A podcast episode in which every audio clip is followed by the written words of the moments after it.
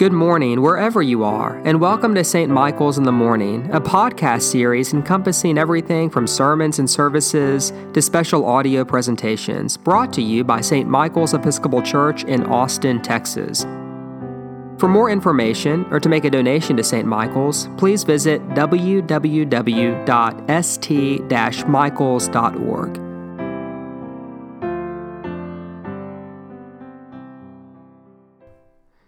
Hello, everyone. I hope that wherever you are and whenever you happen to be listening to this podcast episode, that you find yourself doing well and that you're relatively sane and peaceful these days, which I find is a pretty good place to be. If COVID 19 has taught us anything, it's that a relative sense of sanity is something we can be thankful for. Um, today, we have episode 45 of Calm Words for Anxious Hearts, and our theme at the moment is Advent and on what it means to wait with anticipation and hope and expectancy for our Lord to arrive, not just as the babe of Bethlehem at Christmas, but also as the Son of Man, who will return in glory to bind up the brokenhearted and to heal the world.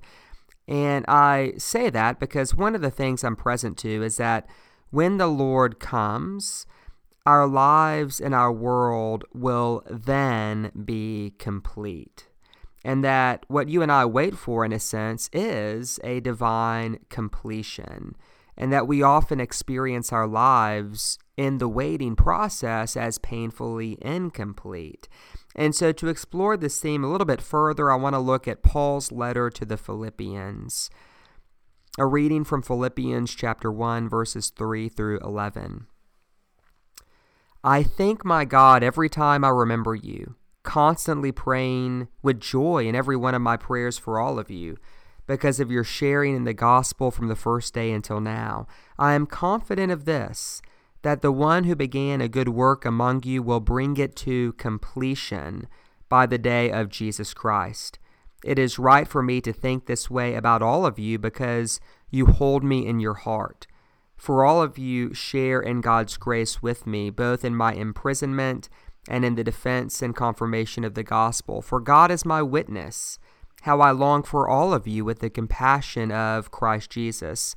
And this is my prayer that your love may overflow more and more with knowledge and full insight to help you determine what is best so that on the day of Christ you may be pure and blameless, having produced the harvest of righteousness that comes through Jesus Christ for the glory and praise of God.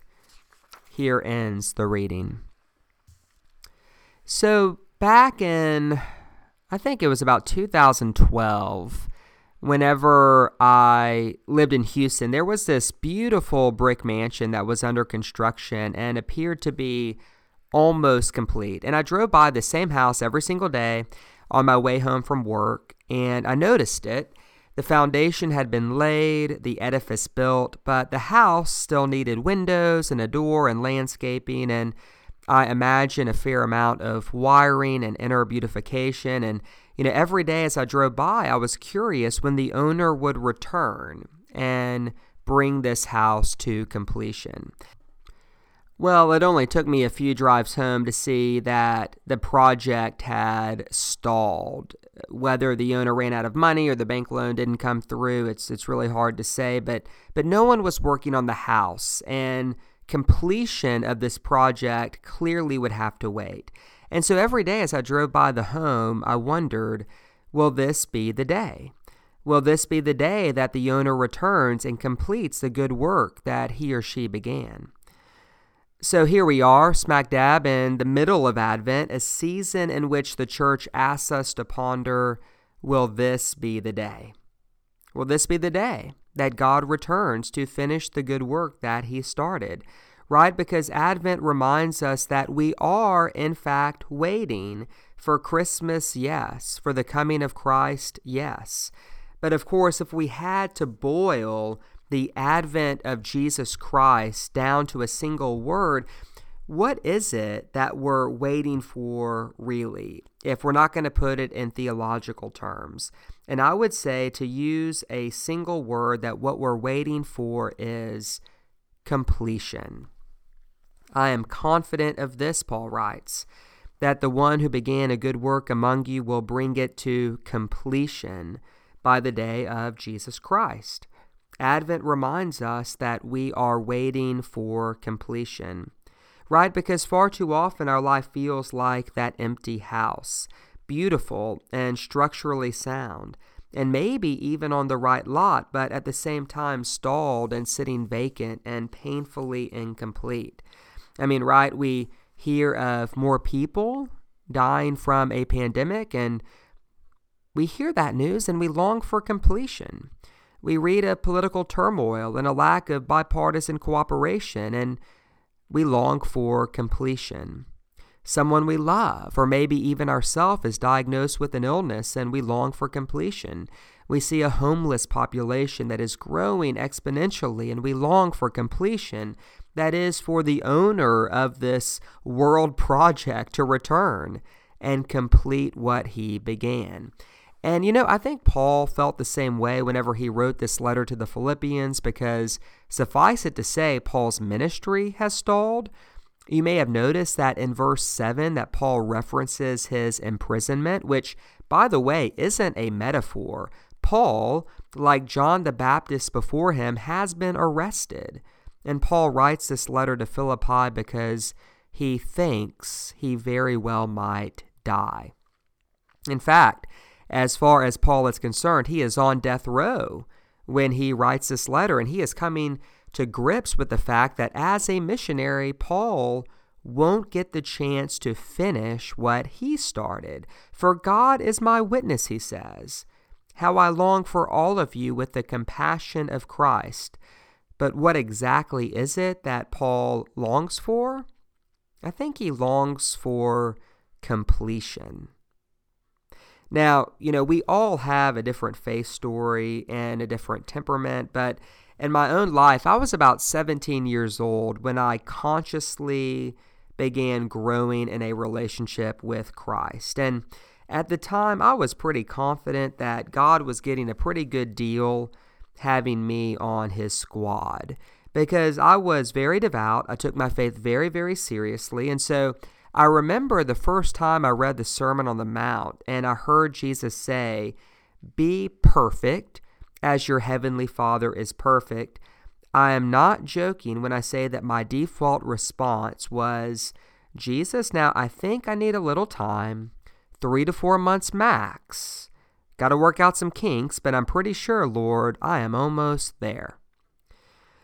But now, as I sit in December missing the people of St. Michael's, missing my friends, missing the way things were at the end of February before this pandemic began, feeling a little isolated and kind of tired from the pandemic. The truth is, I am not almost there. And if I'm being really, really honest with you about how I feel these past 10 months, it has often felt like God has been shattering whatever foundation the house of my life is built on, not polishing the edifice. Because one thing COVID has really brought into clarity for me is that I am unable to complete myself. That completion is not something I can work for. Rather, completion is something in faith that I wait for. I uh, find our need to wait for completion humorously expressed by American poet Molly Carr. She was once asked about her conversion to Christianity and the difference that being a Christian made in her life.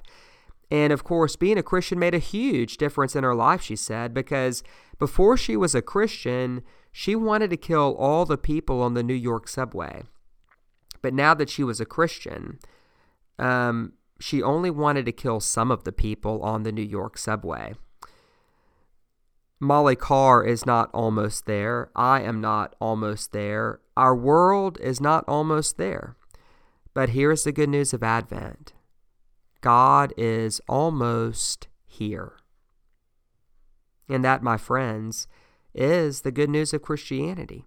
That in spite of the many ways humanity unconsciously tries to sabotage God's work and the many hardships that befall us, that despite our vulnerability and our limitations and our fears and our issues, that God has promised to bring completion to our lives and our world, and that this is what we hope for during the season of Advent.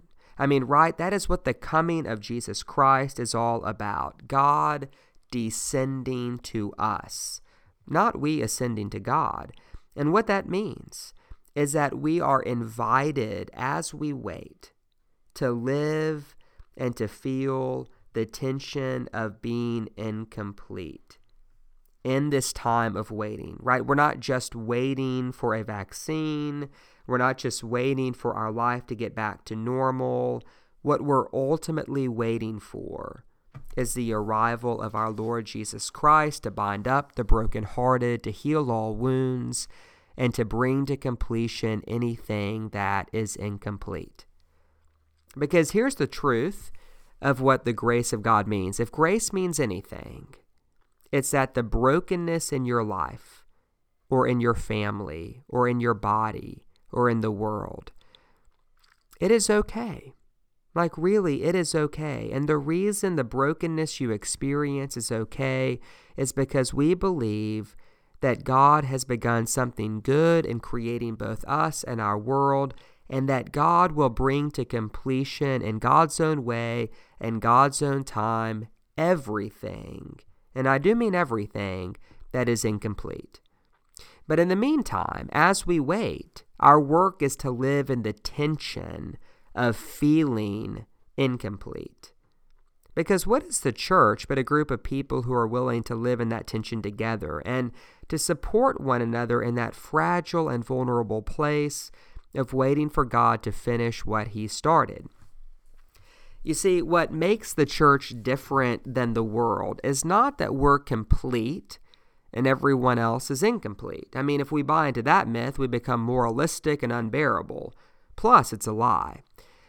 And so, what makes the church different than the world is not that we are complete and that everyone else is incomplete. What makes the church unique is that we have a vocation to tell the truth, to tell the truth about our need for completion, and to proclaim our belief that completion will come when Christ returns. Christ has died, Christ is risen, Christ will come again. It is the most countercultural thing we say. Our belief, that is, that the owner will return and complete what he started. Christ will come again. And so I wonder where in your own life it is that you long for completion. Maybe it is an illness, or an addiction, or a vague feeling of dissatisfaction or feeling stalled where in your life are you a house with no windows, sitting on the same lot year after year, waiting? Because only when we know that place in our own life can we offer it to God as a sacrifice and stand the tension of feeling incomplete as we wait in faith and hope and expectancy for Christ to return. Because the alternative, I'm afraid, is hatred and anger and emotional or physical violence. I mean, right, violence, whether it's emotional or physical violence, is what happens when someone feels incomplete and then blames everyone else around them, demanding that they change so that we can feel different. Think about it. If everyone in the world had the courage to live in the tension of feeling incomplete and supporting one another in that place, would there be war? Strained relationships, eggshell work environments? You know, I don't know the answer to that question, but my experience tells me that only people who are willing to experience their incompleteness, who surrender to it because they trust God to complete them, that they alone can experience the grace and power of community. And so here is the question I want to leave you with today Do you believe that he who began a good work in your life will bring it to completion? And if so, how might that belief change your life right now? Oh, and by the way, after about two years, I finally saw a team of workers in front of that red brick house, and I immediately broke out into a huge smile. And about four months later, the house was absolutely stunning, both inside and out. The owner returned and completed the good work that he began. Do you believe that God intends to do the same in your life? And if so, I wonder, will this be the day? Let us pray. Stir up your power, O Lord, and with great might come among us. And because we are sorely hindered by our sins, let your bountiful grace and mercy speedily help and deliver us. Through Jesus Christ our Lord, to whom with you and the Holy Spirit be honor and glory now and forever. Amen.